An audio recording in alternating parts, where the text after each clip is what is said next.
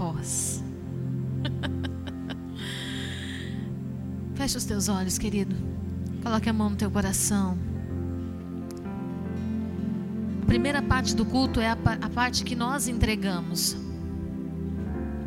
A segunda parte do culto é a parte que, se nós entregamos algo que moveu o coração de Deus para nós, é a parte que recebemos a palavra, a direção e a revelação de Deus. As pessoas elas costumam chegar no culto atrasada, que ela não gosta do louvor, não gosta do ambiente da oferta. Mas o céu precisa ser provocado. O céu precisa ser provocado. E Deus precisa reagir à nossa intensidade de adoração. Esse é o momento em que o Espírito Santo de Deus passeia com liberdade nesta igreja e busca corações aqui. Peça para Ele nesse momento, Senhor, encontra o meu coração, encontra a minha vida. Talvez por falta de entendimento, Senhor, a primeira parte do culto eu levei assim, sem dimensionar que a oferta entroniza ao Senhor, que o louvor entroniza ao Senhor, que a oferta é um momento de renúncia, onde eu me despojo, Senhor, de coisas naturais para receber o sobrenatural. Espírito Santo perdoa a ignorância, a falta de conhecimento e alcança com misericórdia Senhor, a palavra é tua, somente tua, e o homem de si mesmo nada tem a dizer. O Senhor é o único Deus que conhece o homem de dentro para fora e conhece todas as nossas intenções. O Senhor é o Deus que ouve a palavra silenciosa, aquilo que não temos coragem de pronunciar, mas está dentro. O clamor que não conseguimos dar, nem fazer Senhor, tu és o Deus que conhece estes homens e mulheres como ninguém. E o Senhor não precisa de ninguém para fazer um estrago no inferno. O Senhor não precisa de ninguém para curar o enfermo. O Senhor não precisa de ninguém para libertar o cativo. Jesus já fez isso por nós. Mas nós estamos aqui como igreja, debaixo da palavra que Jesus liberou dizendo que no nome dele obras maiores seriam feitas. O Deus que conhece a cada um de nós, seja o Deus que possa hoje responder com autoridade e poder a cada coração neste lugar. E que deste altar, sem impedimento nenhum, flua o poder de Deus. Em o nome do Senhor Jesus. Amém. Você pode se assentar, querido? Porque o texto que nós vamos ler é um pouquinho longo. Eu normalmente não gosto de ministrar fazendo uma grande leitura, mas hoje nós vamos precisar ler esse texto de Josué, capítulo 3. Amém? Abra a tua Bíblia em Josué, no capítulo 3. Como você está ouvindo falar desde antes do culto, que é um momento, uma noite onde você precisa erguer um precisa erguer um O tema dessa noite é erguendo um altar. Quem encontrou o texto, diga glória a Deus. Aleluias. Você que está nos acompanhando pelo Spotify, seja bem-vindo. Que essa palavra vá ao encontro do teu coração e transforme os cenários da tua vida. Esta palavra que tem chegado na Finlândia, no Japão, nos Estados Unidos. Essa palavra que tem chegado na Alemanha, na África do Sul. Essa palavra que tem alcançado corações em tantos territórios que ela consiga hoje acessar o teu coração e trazer as respostas que você tem clamado na presença do Senhor. Você que é missionário, que está fora da sua pátria e que tem desejado de todo o coração se alimentar da comunhão da igreja. O Ministério Ágape Nova Aliança, o Ministério Encontradas envia para você a força da igreja. Em nome do Senhor Jesus. Que a palavra de Deus e o calor da igreja te abrace aí agora e te envolva pelo poder do Espírito Santo. Que este culto, essa ministração te encoraje a permanecer no lugar onde o Senhor te designou. E que você tenha bom êxito nessa missão. Que o Senhor te faça invisível perante os teus inimigos. E que a unção do Senhor nosso Deus te cubra com vestimentas de louvor. Igreja, vamos interceder, porque o Espírito Santo de Deus me mostra missionários que estão precisando agora da nossa intercessão. Homens e mulheres que estão fora da pátria, longe da comunhão do corpo da igreja, mas que estão pisando territórios perigosos. Vamos interceder. Ore por eles como se você tivesse um parente lá agora. Envia para eles agora o calor da igreja. Faça com que esses missionários se sintam parte parte dessa igreja, parte da igreja de Cristo, parte desse ministério. Acolham, acolha, acolha a vida deles, a família deles, os filhos. Em nome de Jesus, Senhor. Nós clamamos pelo teu espírito, veste os teus filhos, Senhor, com um bom êxito dessa missão. Nós declaramos, eles estão em terras estrangeiras eles estão em cidades diferentes da sua terra natal. Eles estão cumprindo o ID do Senhor. E nós declaramos, Senhor, que antes que eles chegassem nesse lugar, o teu Espírito já estava os aguardando. Não vai faltar coisa grande ou pequena. Supre os teus filhos com o pão nesta noite, Senhor sobre os teus filhos, Senhor, ó oh Deus, com o suprimento que eles precisam, Deus. Senhor, em nome de Jesus, eu clamo, esconde os teus filhos debaixo das tuas asas. Senhor, e quando a missão estiver concluída, que eles entendam o tempo de voltar Deus, em nome de Jesus, eu clamo aos missionários que estão, Senhor, nos quatro cantos da terra, que eles recebam fogo do Espírito, o calor do Espírito, sinais, prodígios e maravilha os acompanhem e que eles possam testificar do teu poder na imposição de mãos. Enfermos sejam curados, cativos sejam libertos, endemoniados sejam libertos e que agora, Senhor, nenhuma arma forjada do inimigo contra eles prospere, assim como o Senhor livrou Paulo, livra os teus filhos, Senhor, do naufrágio, da prisão e de todo ambiente, Senhor, contrário àquilo que o Senhor designou para que fosse feito através deles. Nós os abençoamos, em nome de Jesus. Josué no capítulo 3. Levantou-se, pois, Josué de madrugada, e tendo ele e todos os filhos de Israel partido de Sitim, vieram até ao Jordão e pousaram ali antes que passassem.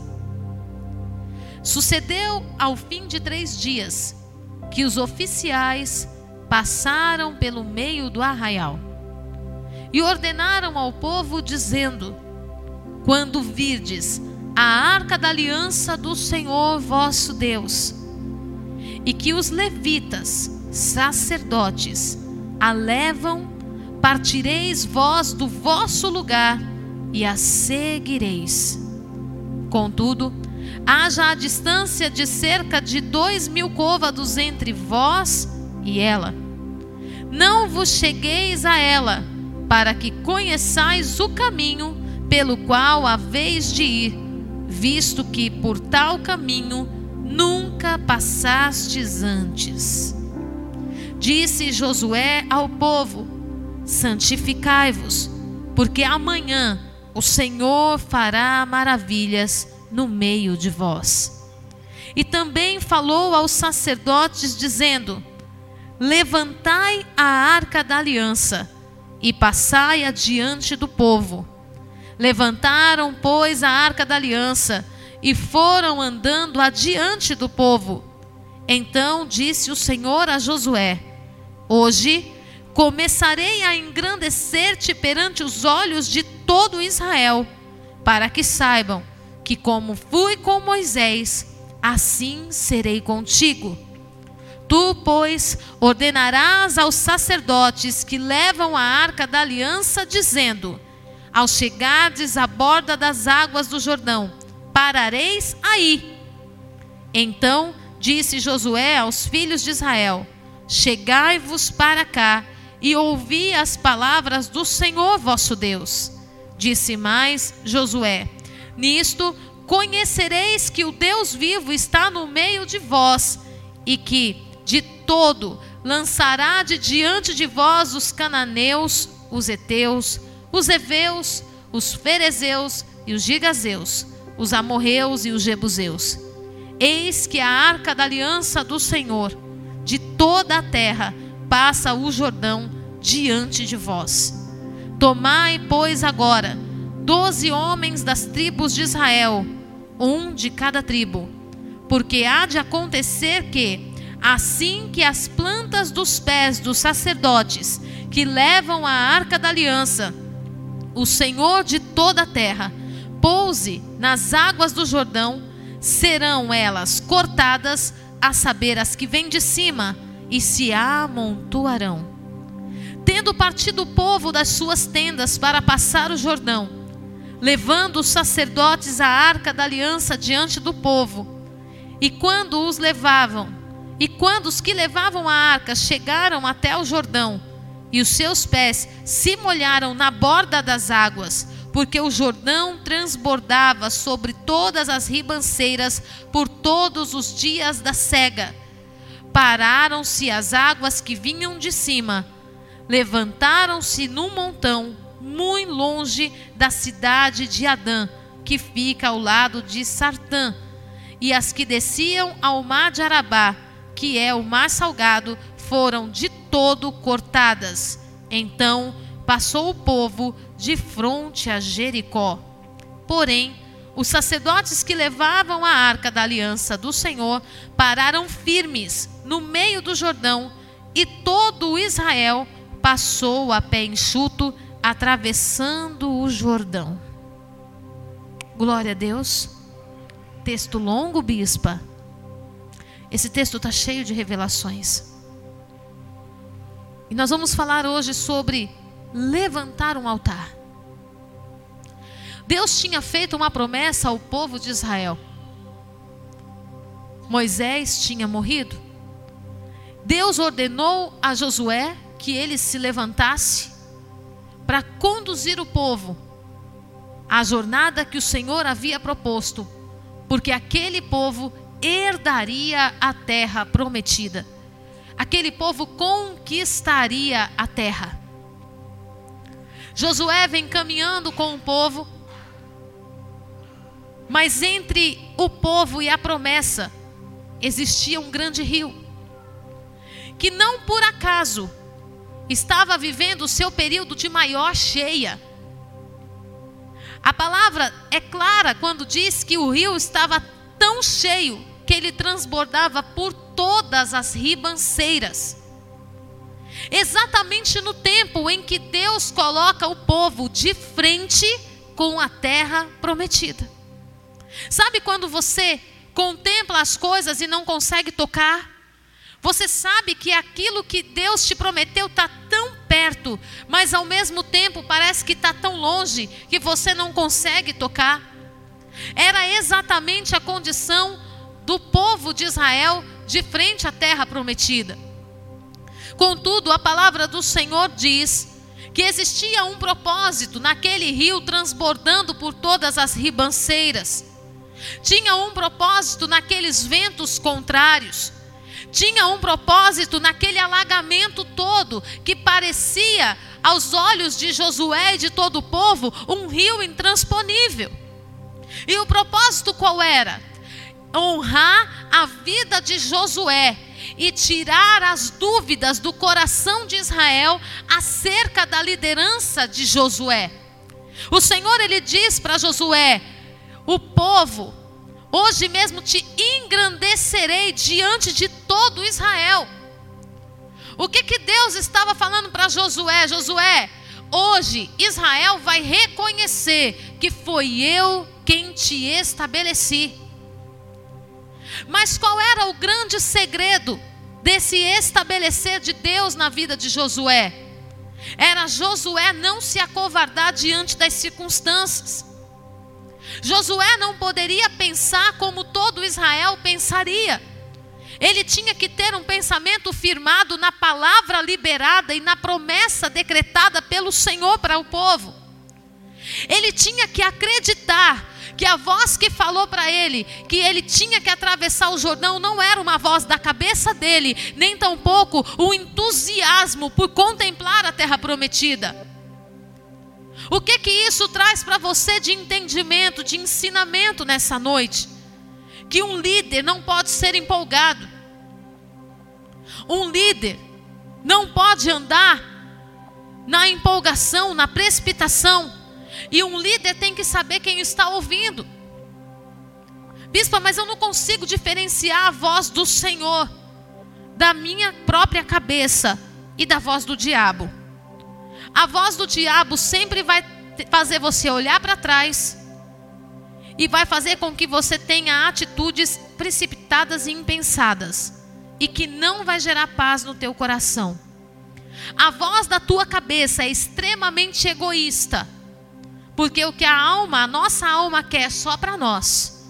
Então, quando você tiver um pensamento onde exista um sentimento de vingança, eu vou fazer para provar para todo mundo que Deus é Deus na minha vida, não é Deus falando, é sua alma. Mas quando é Deus que está falando, existe um bem coletivo que vai cobrir todo mundo. Existe uma razão que não é só você, é o todo. Deus tinha feito uma promessa para todo Israel e tinha levantado um líder que precisava honrar o líder para vencer as batalhas na terra prometida. Deus queria levantar Josué, não é porque Josué precisava de todo ser honrado, mas o povo precisava aprender o princípio da honra para não ser roubado.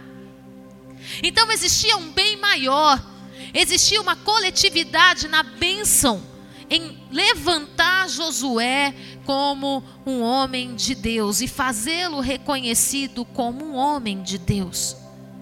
Bispa, mas eu não sou líder de nada. Quem disse que você não é líder de nada? Essa igreja era para estar com mais de duas mil pessoas. E por que não está? Porque Deus estava esperando você chegar para te estabelecer como um dos príncipes da casa e a partir de você levantar as paredes que o Senhor quer erguer para abrigar o povo que ele vai enviar. Ou seja, você é um líder sim. Você é um líder na sua casa, você é um líder no teu local de trabalho, você é um líder que o Senhor estabeleceu sobre a terra. E por que que você é um líder? Porque você carrega a presença do Altíssimo. O que nós precisamos compreender dentro do contexto de Josué 3, que Josué estava dando ordens aos sacerdotes. Os sacerdotes, quando nós olhamos no tempo dos profetas, os sacerdotes orientavam os reis. Os governadores eram guiados pelos profetas e sacerdotes, mas aqui nesse contexto, Josué está liderando até mesmo o culto o que demonstrava Deus o levantando. E o que eu quero dizer para você, não se acovarde diante daquilo que o Senhor já ordenou você fazer. Porque se Ele te mandou fazer, Ele já foi na frente. Diga comigo, se o Senhor me mandou fazer, Ele já foi na frente. Olha o que, que diz o texto. No verso 6 diz: Levantai a arca da aliança e passai adiante do povo. A arca da aliança era a representação viva da presença de Deus no meio do povo. E a ordem do Senhor era que os sacerdotes levitas, que representava a igreja, porque a função do levita não era cantar, a função do levita era armar a tenda da adoração. Os levitas era a representação da igreja no Antigo Testamento. Era a representação do templo de adoração. E a palavra do Senhor fala que esses sacerdotes levitas, eles tinham a função de levantar a arca e passar adiante do povo. Sabe o que acontece hoje? É que as pessoas acham que elas podem atravessar o Jordão e conquistar as maravilhas de Deus sem os sacerdotes e sem o templo. Nós queremos ser donos do nosso nariz. Queremos fazer as coisas só mediante a palavra da promessa. Eu já tive a oportunidade de ministrar isso aqui. Jesus enviou seus discípulos para curar os enfermos.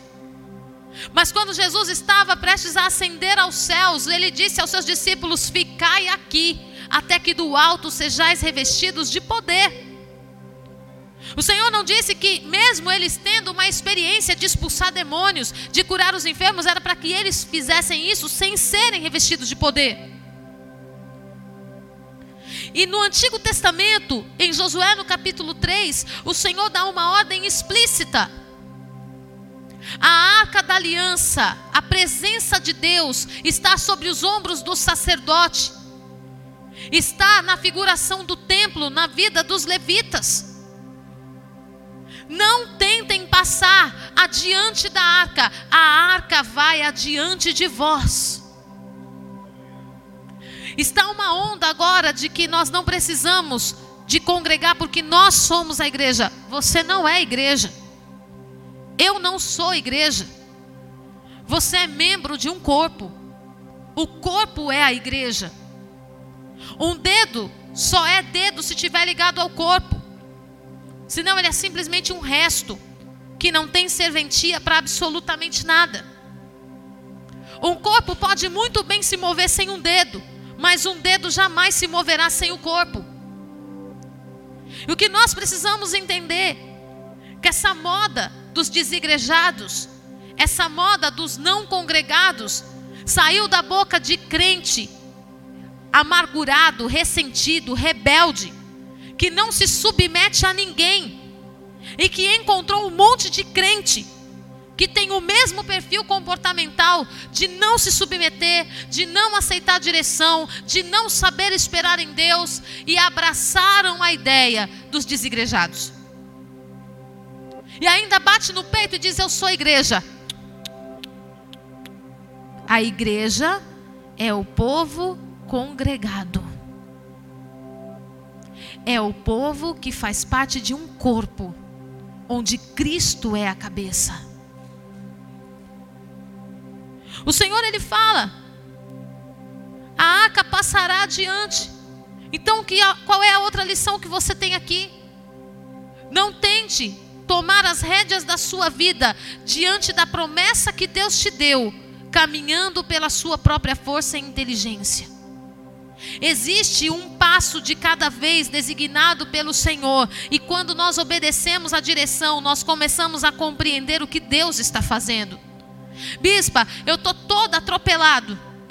Eu tô todo confuso, tá parecendo um novelo de lã emaranhado, não consigo achar nem a ponta, onde é que tá? Sabe por quê? Porque você está querendo cumprir o terceiro passo antes do primeiro, e o Espírito Santo de Deus está falando com você. Faça exatamente o que eu estou pedindo, porque assim você terá uma base sólida para passar o Jordão do teu, da tua promessa. Glória a Deus. O Senhor disse para Josué no verso 5: santificai-vos. Nós não queremos nos santificar. A gente vem para a igreja, mas a gente não quer se separar.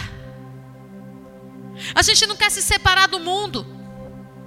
A gente não quer se separar dos prazeres da carne. A gente não quer se separar de nada. Só basta ouvir que Gustavo Lima vai estar em Cuiabá que os crentes se revelam. Os crentes se revelam. Que santificação é essa? A palavra de ordem de Josué ao povo foi: santificai-vos. Então eu recebo uma palavra de Deus no domingo, uma promessa do Senhor para a minha vida, que Deus vai fazer. Passa segunda, Ele não fez, passa terça, Ele não fez, passa quarta, Ele não fez. Chega domingo, meu Deus. Deus ama todo mundo menos eu. Você perguntou para Ele do que, que Ele queria que você se separasse nessa semana? Do que é que você tem que abrir mão nessa semana? Bispo, eu tenho um vício. Eu tenho um vício, eu não consigo me libertar da cerveja. Jejua cerveja. Bispo, isso é heresia. Não, não é heresia, não, queridos. Nós já vimos muita gente se libertando. Está na igreja, tem vergonha de confessar, tem vergonha de, de, de adorar o Senhor, porque se sente acusado. Comece a se separar. Consagre ao Senhor. Eu fumo, bispa. Como é que eu faço? Consagre o cigarro ao Senhor. Começa a jejuar. Cadê a santificação? Cadê o desejo de santificar-se? A gente está dando um monte de desculpa para Deus. A gente diz: Senhor, o Senhor sabe que eu não consigo. O Senhor sabe que eu não consigo parar de dormir com meu namorado, é mais forte do que eu. Casa. Você vai ver o que é força.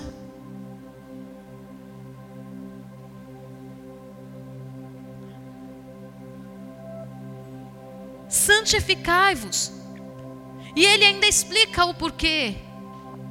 Não era porque Jesus queria a presença do povo, não era porque Deus queria ser adorado, era porque Deus queria fazer algo extraordinário na vida do povo. Deus não estava pedindo para que o povo se santificasse, porque ele queria ser contemplado por uma adoração genuína. Ele falou: santificai-vos, porque amanhã o Senhor fará maravilhas no meio de vós. Não tinha a ver com o que nós iríamos entregar para Deus, tinha a ver com o que Ele queria derramar sobre nós. E nem assim a gente consegue se santificar. No verso 7, então disse o Senhor a Josué: Hoje começarei a engrandecer-te perante os olhos de todo Israel, para que saibam que como fui com Moisés, assim serei contigo. Tu, pois, ordenarás aos sacerdotes que levem a arca da aliança, dizendo: Ao chegardes às bordas da água do Jordão, parareis aí. Espera aí.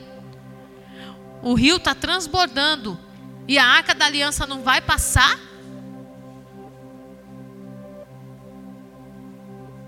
É para parar. Nisso conhecereis que o Deus vivo está no meio de vós, e que de todo lançará de diante de vós os cananeus. Como assim, bispa? Os sinais que Deus está me dando eu não estou conseguindo entender. Tem uma ribanceira transbordando. E o Senhor falou que seria comigo, que Ele passaria diante de mim. E Ele só vai colocar o pé ali na borda e vai mandar eu entrar nesse rio? Não vou.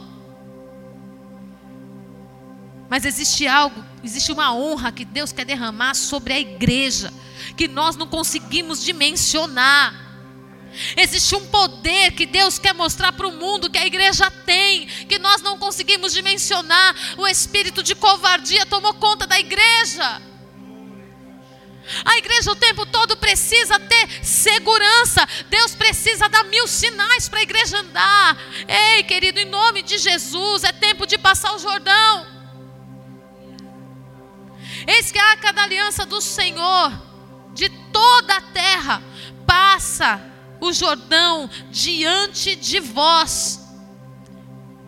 Tomai agora doze homens das tribos de Israel, um de cada tribo. Tomai os príncipes, os corajosos, os valentes, aqueles que não se detêm, aqueles que não olham a dificuldade, aqueles que não temem, aqueles que sabem que Deus é Deus. Toma esses doze homens agora, Josué. Porque há de acontecer assim que a planta dos pés dos sacerdotes que levam a arca da aliança pousarem na, nas águas do Jordão, serão elas cortadas, a saber as que vêm de cima, e se amontoarão. O que, é que o Senhor estava falando? Escolhe doze homens de cada tribo, um de cada tribo, que vai ouvir claramente a direção do sacerdote e que vai decidir seguir os passos do sacerdote. E na hora que os sacerdotes colocarem os pés sobre as águas, as águas pararão de descer. Bispo, eu não estou entendendo nada. Sabe o que, que Deus está buscando? Homens e mulheres com desejo de seguir passos pastorais. Homens e mulheres que desejem olhar para o sacerdote e falar: Eu quero ser um sacerdote da casa do Senhor. Homens e mulheres que tenham fome de fazer algo a mais para o reino de Deus. Escolhe aí, Josué, doze homens corajosos.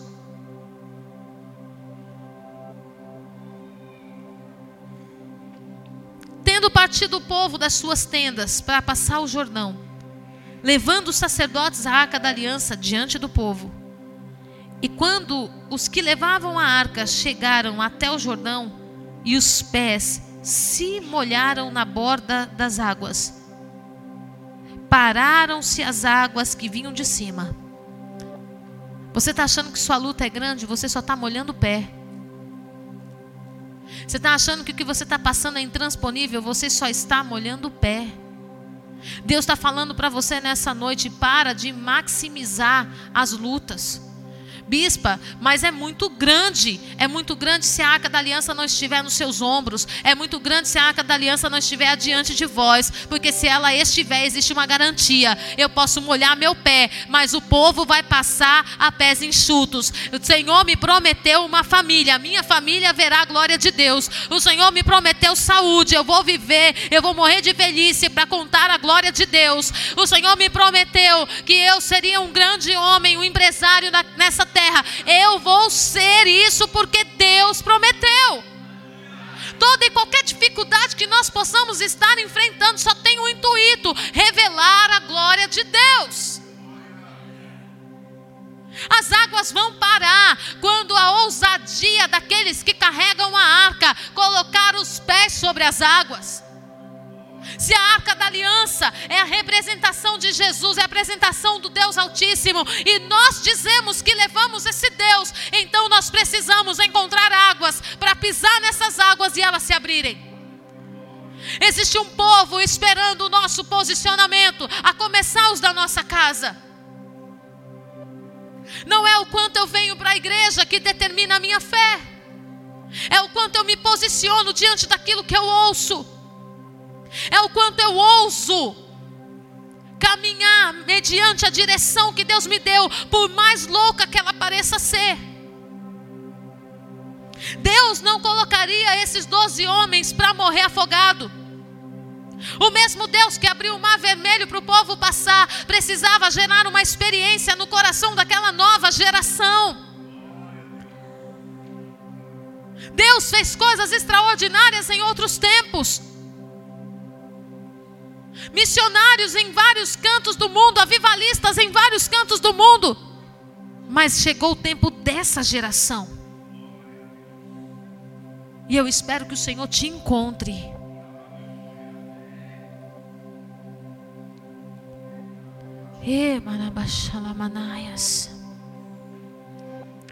Porém, os sacerdotes que levavam a arca da aliança do Senhor pararam firmes no meio do Jordão. E todo Israel passou a pé enxuto, atravessando o Jordão. Firmeza. Diga assim comigo, firmeza. Diga assim comigo, Espírito Santo. Firma os meus pés onde eu preciso estar para fazer o que eu preciso fazer. Firmeza Você não vê os sacerdotes titubeando. Será que eu devo ficar aqui? Eles veem o povo passando. Imagina a ansiedade dos sacerdotes querendo passar também. Mas eles tinham uma palavra, eles tinham que ficar parados no meio do Jordão, para que as águas ficassem onde tinha que ficar. Bispa, eu estou me sentindo no meio do caminho, você está levando a arca? Sim ou não? Eu estou. Então, se o Senhor me mandar ficar no meio, eu fico no meio, porque tem um propósito, tem alguém passando. Tem alguém passando, e esse alguém não tem a arca que eu carrego. Nós não queremos nos doar. Nós queremos estar à frente de tudo. Vai chegar o tempo que o Senhor vai falar para você: é hora de parar. Fixa os seus pés aí.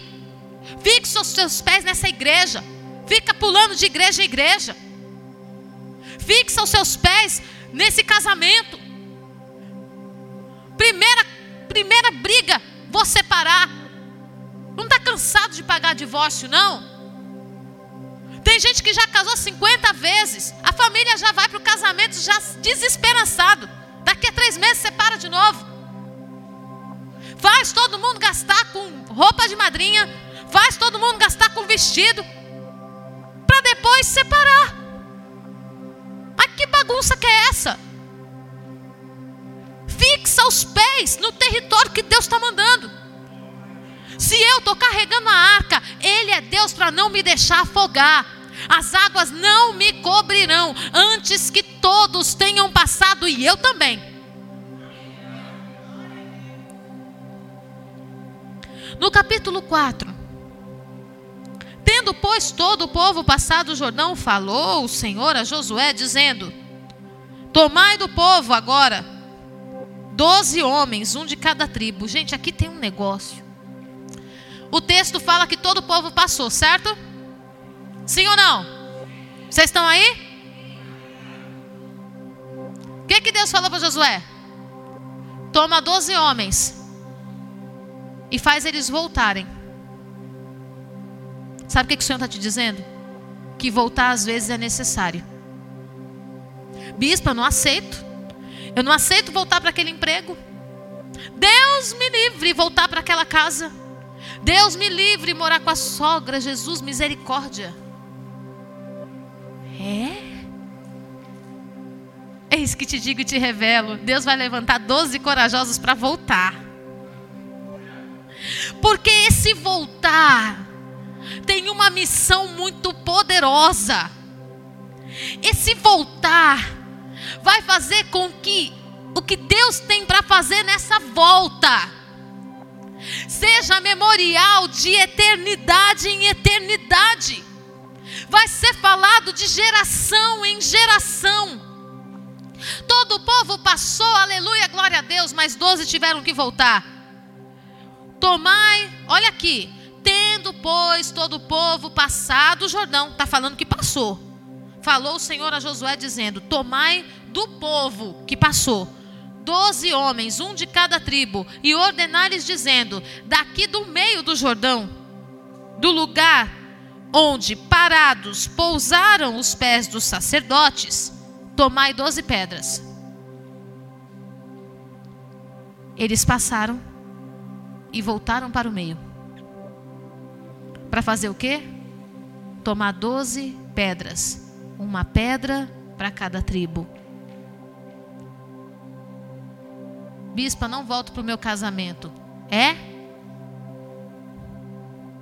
Não diga desta fonte não beberei. Existe um ditado vulgar que fala cuspo para o alto e não cai na cara. Vai lambuzar tudinho. Não volto, não volto para esse trabalho, mas nem se me pagar o dobro do que eu recebi, eu não volto. É? Pois eu te digo que lá está a pedra que está faltando para erguer o seu altar de testemunho. Voltar é uma ordem de Deus para os corajosos. Chamou, pois, Josué os doze homens que escolhera dos filhos de Israel. Diga assim: Eu fui escolhido. Diga mais, vez, mais uma vez com força. Diga mais uma vez agora com entendimento. para quê? Para voltar. Voltar para a presença de Deus, parar com esse pé no mundo, um pé na igreja. Voltar para uma vida de santidade. Voltar para o casamento. Olhar para os filhos com outros olhos. Voltar, voltar. Eu fui escolhido, Josué escolheu doze homens, ou seja, eles não tiveram opção. Você foi escolhido pelo Senhor. Amém?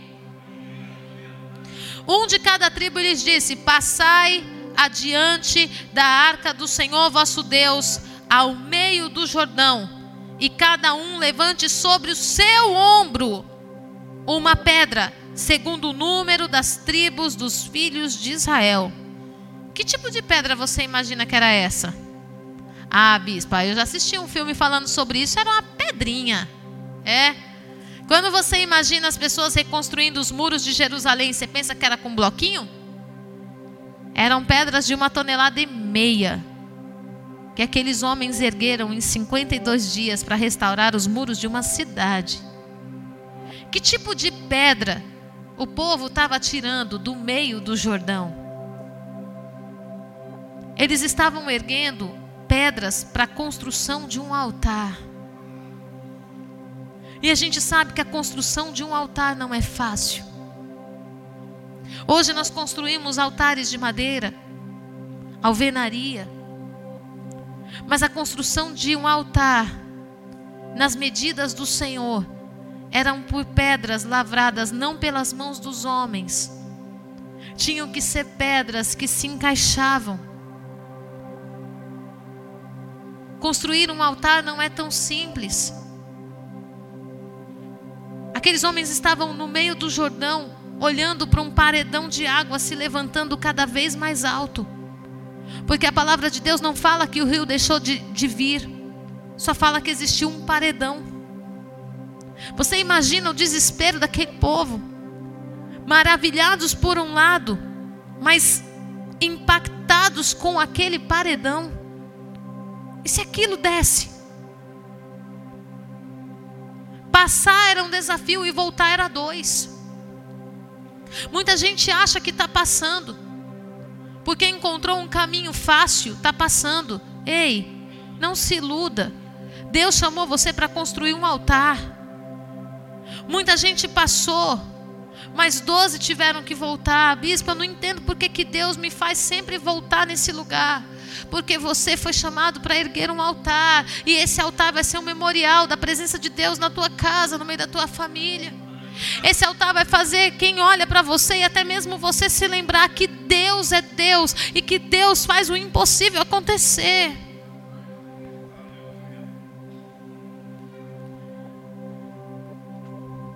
Para que isso seja por sinal entre vós. E quando vossos filhos no futuro perguntarem, dizendo: que vos significam estas pedras?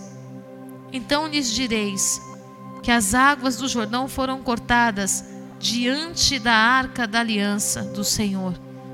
Em passando ela foram as águas do Jordão cortadas.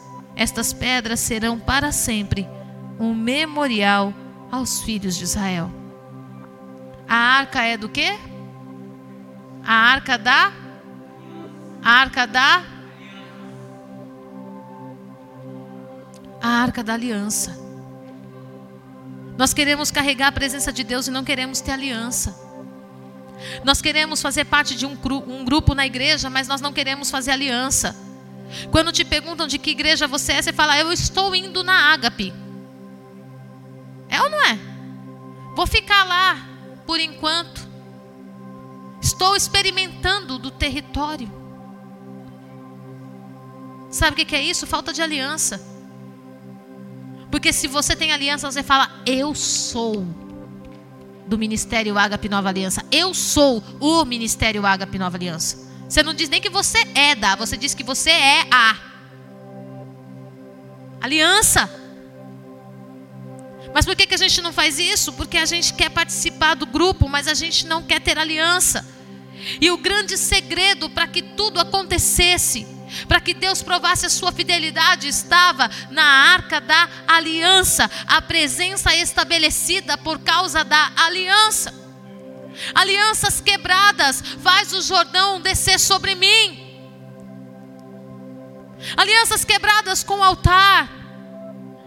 Alianças quebradas no matrimônio. Oh, meu querido. Você acha que uma aliança quebrada é um divórcio? É o ápice de uma aliança quebrada. Mas ela começa a se rachar no adultério, no olhar que cobiça outra pessoa, na, nos sites que você abre, na mentira que você conta. Porque a partir do momento que eu não posso falar a verdade para o meu marido, significa que eu não confio nele, significa que a nossa aliança está quebrada. A partir do momento que eu preciso criar uma mentirinha para aliviar uma atenção na minha casa, já existe uma aliança quebrada. Deus está falando que existe um segredo para nós começarmos a erguer um altar para Deus. E esse segredo está na arca da aliança. Deus prometeu para o povo: santificai-vos que amanhã farei maravilhas no meio de vós, ou seja, a parte de Deus está inteira. Mas e a nossa parte para com Deus? Você já prestou atenção que quando você vê um arco-íris no céu, você só vê a parte de cima? Porque representa a aliança de Deus para com você. Mas e a parte de baixo dessa aliança? Por que, que ela não aparece para você? Mas quando a gente está no avião, a gente consegue ver tudo, né? Sabe por quê? Porque você está no alto. Porque você está perto do céu. E aí você olha para baixo e você contempla o arco-íris inteiro a aliança de Deus para com os homens e dos homens para com Deus. Quando você está no alto, você não tem dúvida de que Deus será por você. Mas quando você está aqui, preso nas coisas da terra, quando você está cheio de medos, dominado pelas inseguranças, você só vê a parte de Deus. A aliança de Deus era real, mas a aliança dos homens faltava. Quer começar a construir um altar? Comece estabelecendo alianças. E aliança a gente estabelece sendo verdadeiro. Bispo, mas ser verdadeiro dói, dói, querido. Construir altar dói. Construir altar é pesado. O altar tem que ser firme para suportar a oferta. O altar tem que ser firme para suportar o fogo, para suportar a água, para suportar o sacrifício. Só que nós queremos construir altar de papel. Quando Deus fala para a gente que é tempo de voltar e a gente fala, eu não vou. É tempo de pedir perdão, eu não vou. É tempo de ir lá conversar com aquele pastor, não vou. É tempo de ir lá bater na porta do patrão e pedir perdão. E pedir uma nova chance para você provar que você mudou. Eu não vou. É tempo de abraçar o filho abandonado. Quantos pais deixaram filhos para trás e hoje acham que não dá mais tempo para acolher? Quantos pais, você não sabe quanto seu filho sofre. E que se você abraçasse ele hoje, seria como no dia que você o deixou. E você prefere ir cada vez mais longe do que se aproximar. Aliança. Restaure a aliança. Primeiro com Deus, e depois com as pessoas ao seu redor, para que você seja o escolhido por Deus para levantar a pedra do altar. Quando nós edificamos um altar para o Senhor, Deus estabelece sobre a nossa vida um memorial. As pessoas querem ser lembradas porque elas foram prósperas. As pessoas querem ser lembradas porque elas foram excelentes profissionais. Elas querem ser lembradas porque elas conseguiram comprar coisas que a família nunca comprou. Mas sabe como que eu quero ser lembrada? Como aquela que parou um ciclo de derrota na família. como aquela que não viveu absolutamente nada de ruim que os meus avós, os meus pais viveram. Como aquela que não cedeu às vontades do diabo, como outro tempo os parentes mais antigos cederam. Nós queremos ser lembrados por causa de tudo, mas quando nós erguemos um altar, o Senhor faz com que sejamos lembrados. Eu não preciso fazer nada para ser lembrado, porque Deus estabelece um memorial a partir da minha vida quando eu ergo um altar para Ele. Deus está te convidando para ser dele, para viver para Ele.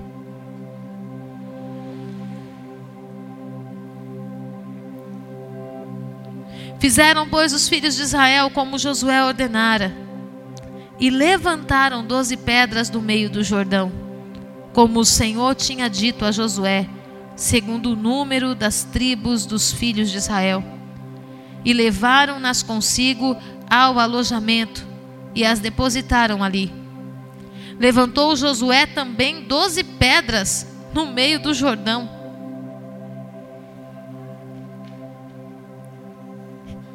Enquanto você reclama de levar uma pedra, Josué estava erguendo doze. Agora me fala uma coisa. A prova que não eram pedrinhas que estavam sendo carregadas. Ele levanta essas pedras aonde? No meio do Jordão. Quando as águas descessem, não haveria uma grande probabilidade daquela, daquele altar ser levado?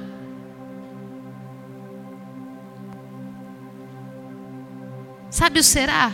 Não vou fazer porque acho que Deus nem vai ver.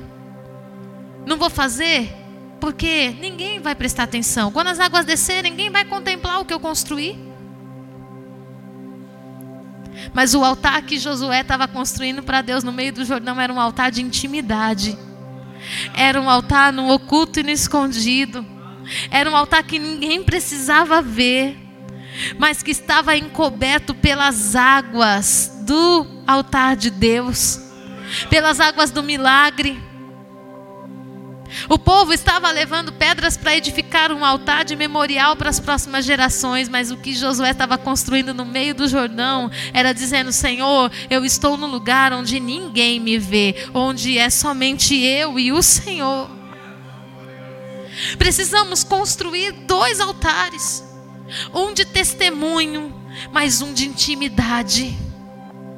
Um onde a oferta seja entregue, a oferta do trabalho, a oferta das finanças seja entregue, mas um outro altar onde o meu coração queime, onde o meu coração tenha necessidade de tocar no, o Senhor no Santo dos Santos.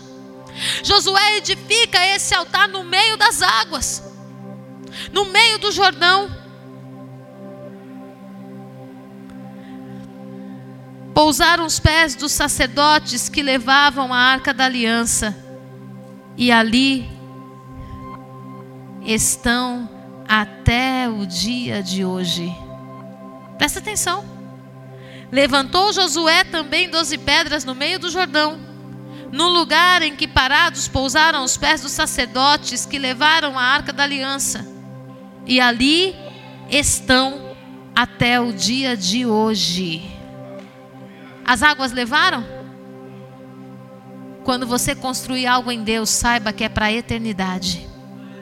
Quando você fizer algo no secreto, saiba que isso vai ser um memorial eterno aquilo que você constrói para Deus na intimidade, aquilo que você coloca no centro, o altar que você estabelece no centro, faz Deus olhar do céu e estabelecer propósitos para a tua vida por causa daquilo que foi construído no secreto.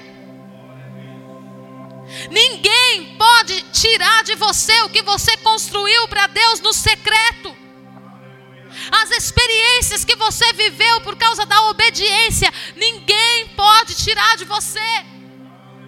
As águas desceram, mas o altar está erguido até o dia de hoje. As águas desceram com muito ímpeto, com muita força.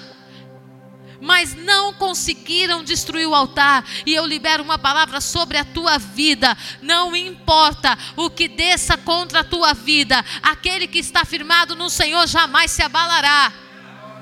Aquele que está firmado no Senhor tem os seus pés sobre a rocha e ele se torna inabalável. Vai ser o tempo onde as pessoas contemplarão o maior tempo de intimidade da sua vida. Construir altar não é fácil, atravessar Jordão não é fácil. Só que Deus mandou eu te dizer que este é o tempo onde vai ser entregue as maiores ofertas a partir do altar que você está construindo. A tua, a tua família será levantada, o teu casamento será restaurado, o teu ministério será levantado. Deus te estabelecerá e fará toda a tua família saber que foi o Senhor quem te separou, quem te levantou e que te colocou sobre Israel. E barabaxalabás. Oh, recanta labaxaramanaias. Oh, rebalabaxaramanai. Oh, meu Deus, em nome de Jesus. Os sacerdotes que levavam a arca havia parado no meio do Jordão em pé até que se cumpriu tudo quanto o Senhor, por intermédio de Moisés, ordenara a Josué. E o povo se apressou e passou. Eu libero uma palavra sobre a tua vida, onde tinha joelhos vacilantes, hoje vai se firmar. Bispo, eu estou cansado, eu estou cansada, não está mais. O Senhor te fortalece. Eu estou cansado da igreja, eu estou cansado do ministério, eu estou cansado de orar. Eu estou vendo um monte de enxurradas de água se levantando contra mim. Se levanta, mas não vai te tocar. As águas não poderão afogar aquele que está em Deus. O diabo pode se levantar como quiser. O Deus que colocou o paredão não vai permitir que você seja tocado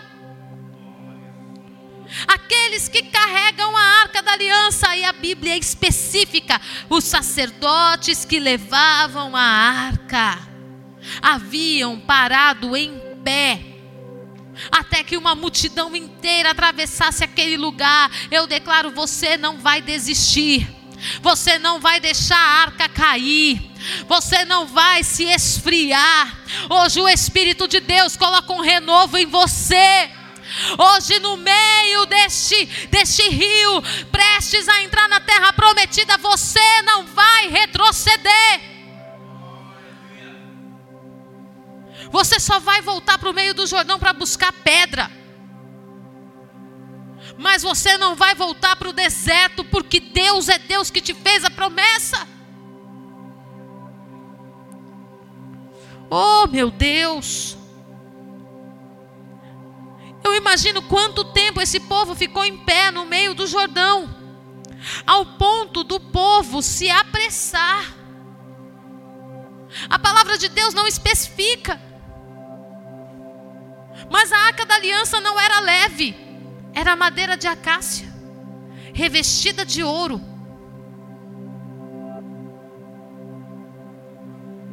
Com a tampa de ouro maciço, com o propiciatório com dois querubins na tampa para receber o sacrifício. As tábuas da lei estavam dentro da arca, o pote com o maná e a vara de Arão dentro da arca.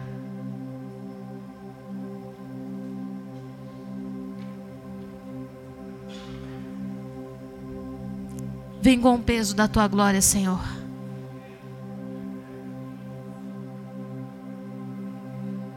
Quando a gente fala, vem com o peso da tua glória me cobrir. Ai, Senhor, agora eu vou flutuar. Não, agora você vai ser uma base sólida para que o milagre aconteça na sua família. Agora eu vou correr altaneiramente. Não, agora eu sou uma base sólida E o Senhor pode construir a partir de mim uma nova história para a próxima geração da minha família. Os meus filhos não viverão o que os meus avós viveram. Eles não repetirão os mesmos pecados. Eles não andarão como quem não tem Deus. Eles saberão que o Senhor é o Senhor.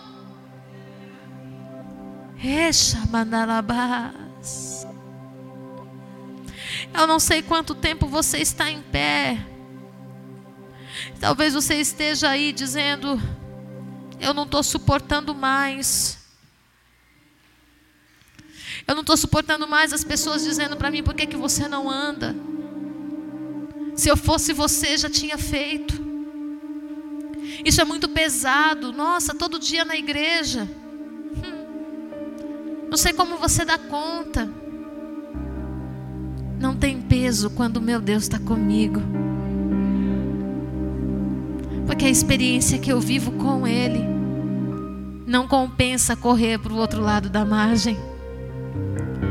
O povo estava focado em chegar do outro lado, e os sacerdotes que levavam a arca estavam contemplando a presença.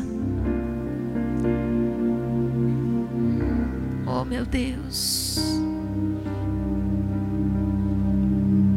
Eu não sei quanto tempo você está em pé. E eu sei que porque o Espírito Santo de Deus fala comigo, há pessoas aqui no nosso meio prestes a chutar o balde. Deus falou que vai fazer, mas está demorando. O povo está enrolando para passar. Bispa, Deus falou que vai transformar meu casamento, mas meu marido parece que virou o Satanás de calça. Deus falou que ia fazer na vida do meu filho, mas tudo está pior. Eu estou cansando, eu estou cansando, eu não consigo mais aguentar. Só que eu quero te dizer hoje: o Espírito de Deus te fortalece. Você vai esperar todo o povo passar. Você vai esperar o povo voltar para pegar as pedras. Você vai esperar Josué levantar o altar.